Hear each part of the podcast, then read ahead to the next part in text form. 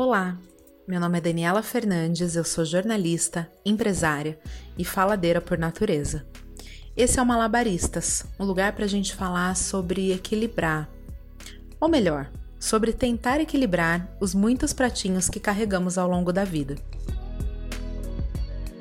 A ideia é bater papo de forma leve, descomplicada, como um áudio que a gente envia para as amigas, e assim se desnudar, colocar o dedo na ferida, refletir, inspirar e quem sabe lançar um novo olhar sobre aquilo que a gente já estava acostumada. Longe de mim ser a dona da verdade e ficar cagando regra para vocês.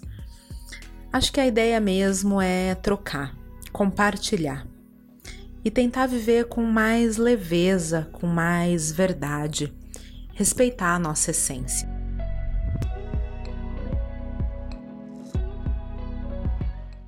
Nesse episódio de estreia, eu quero falar sobre o tão famoso e desejado equilíbrio entre a vida pessoal e profissional. Capa de muitas revistas, tema de muitos livros, de programas de TV. Esse é um calcanhar de Aquiles para nós mulheres. A gente não vê homem falando em equilibrar a vida pessoal e profissional. Ou se vê há muito pouco.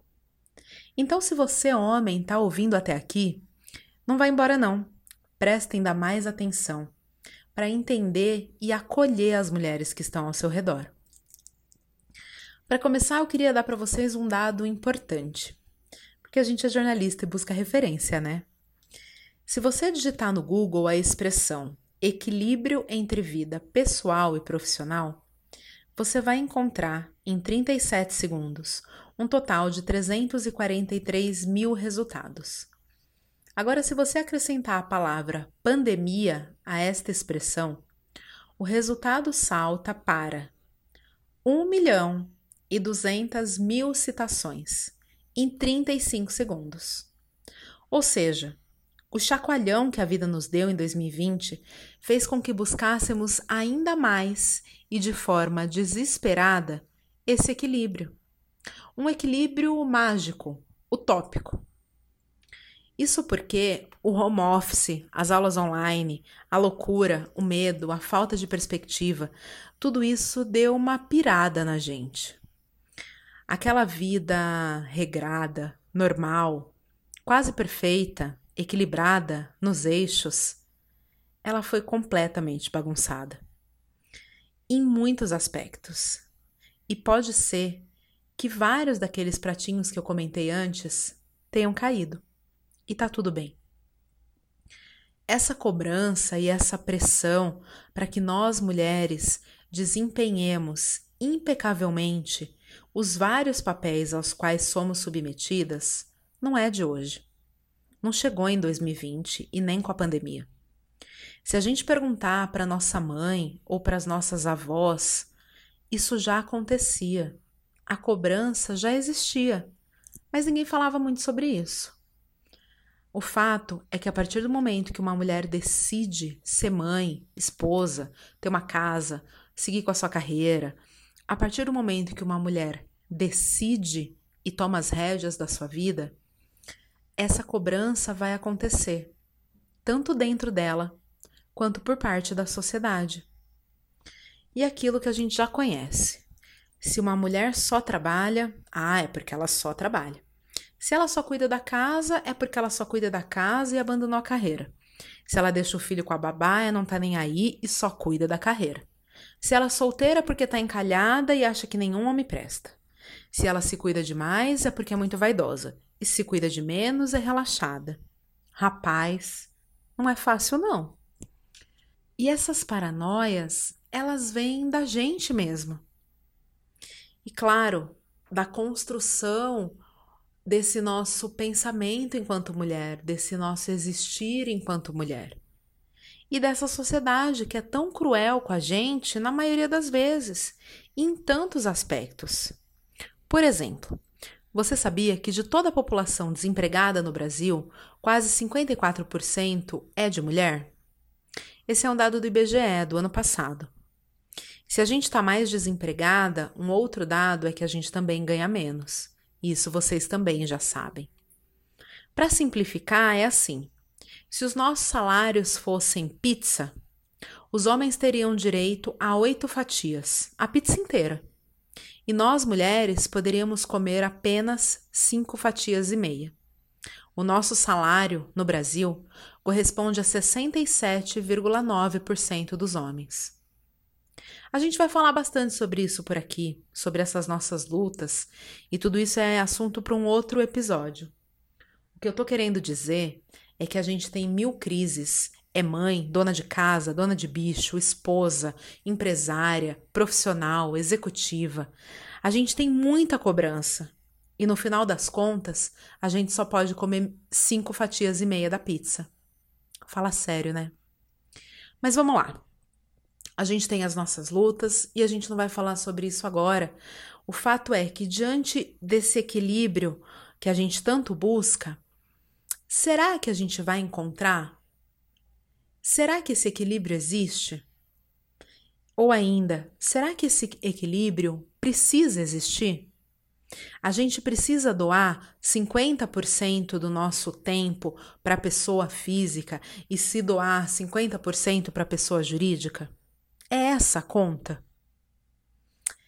Eu acredito que esse equilíbrio é muito subjetivo. Ele vai variar do seu momento, dos seus objetivos, daquilo que você quer para sua vida, daquilo que você está disposto a abrir mão, daquilo que você não larga por nada, daquilo que é inegociável. Tem muito a ver com tudo isso. Tem muito a ver com as suas escolhas. É você encontrar o seu ponto sem seguir uma cartilha, sem se comparar com ninguém. Esse equilíbrio tem a ver com liberdade, com a sua liberdade, de escolher aquilo que você quer. E sabe, eu ainda acredito naquela velha receita que é se entregar e se doar para aquilo que faz o nosso coração bater e o nosso olho brilhar. Não é ficar pensando que a gente não vai dar conta. A gente vai. Essa paixão e essa entrega são as coisas que fazem a gente dar conta, que faz a gente querer dar conta. Nós somos multitarefas, nós somos várias em uma só, e é isso que nos diferencia dos homens e que faz a gente ser tão especial. Pode parecer clichê isso que eu vou dizer, mas a gente pode sim fazer o que a gente quiser. Ok, eu sei que não é tão simples e nem tão rápido. Eu sei que não. Mas eu também sei que você olha para um monte de mulher e pensa: nossa, Fulana é incrível, Fulana é inspiradora. São muitas as inspirações. São muitas mulheres famosas e anônimas que têm histórias incríveis. E você pode perceber: o que une todas essas mulheres ali no caldeirão das mulheres inspiradoras é uma vontade absurda de fazer dar certo. É quase uma obstinação. É pensar menos e fazer mais. Essas mulheres não têm a vida perfeita e equilibrada. Elas só pararam de tentar achar uma fórmula mágica e tentar encontrar esse tão sonhado equilíbrio perfeito. É se equilibrar do jeito que tá. E tá tudo bem. Eu também acho que vale uma reflexão que é anterior a tudo isso. Não dá para sair fazendo no automático. E aí eu acho que é se perguntar o tempo todo: eu tô feliz? A minha vida me faz feliz? O meu trabalho me faz feliz? E não é só se perguntar isso no momento de uma crise, não. É se perguntar também quando tá tudo bem para não correr o risco de entrar num looping automático. É se questionar sim o tempo todo. Naquela pesquisa que eu fiz quando eu fui escrever o roteiro para esse episódio, eu encontrei muitas receitas para esse equilíbrio entre vida pessoal e profissional. E elas vão do autocuidado, planejamento, organização, rede de apoio, meditação, são muitas as dicas. Mas nada disso resolve se você não estiver satisfeita com o que você está fazendo, se você não estiver em paz. E vamos ser bem sincera, eu acho que é impossível descolar o pessoal do profissional. Não dá para estar tá tudo ruim na sua vida pessoal e você chegar no seu trabalho e fingir que está tudo bem. Não dá para estar tá tudo ruim no seu trabalho e você chegar na sua casa e fingir que está tudo bem. Isso é fingir. Tudo na nossa vida se entrelaça e, e se afeta o tempo todo. E talvez o equilíbrio more justamente aí é você entender que você é uma pessoa única, mas que existem várias vidas dentro de você. É fazer um montão de coisa ao mesmo tempo, sim. Entender que esse seu universo se conversa, se relaciona, se conecta. Então, esse, esse equilíbrio que tanto se fala e que tanto se busca, na verdade, ele tem a ver com estar em paz, estar bem e satisfeito com as escolhas que você faz. E você pode mudar o tempo todo. Não custa reforçar. A gente precisa julgar menos, a gente precisa ter mais empatia. Em primeiro lugar, com a gente mesma e depois com as outras mulheres. A gente é muito cruel. E vale a pena a gente entender e escrever na geladeira não existe um jeito certo de ser mulher e de ser feliz. Passou da hora da gente entender isso. E para a gente terminar, tem uma frase do Eckhart Tolle, aquele que escreveu O Poder do Agora, sabe?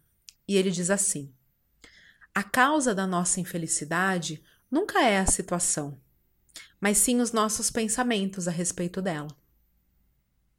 Forte, né? Fica aí a reflexão. Enquanto isso, a gente fica aqui, todas nós, malabaristas. Ah, só mais uma coisa. Para que esse podcast faça sentido, eu também preciso ouvir vocês. Então eu criei lá no Instagram um canal para a gente conversar, para que vocês me contem o que vocês estão achando, para que vocês compartilhem suas histórias e que fique aquela sensação de putz, eu também. E aí eu vou saber que eu tô no caminho certo. Então espero vocês lá. É malabaristas podcast.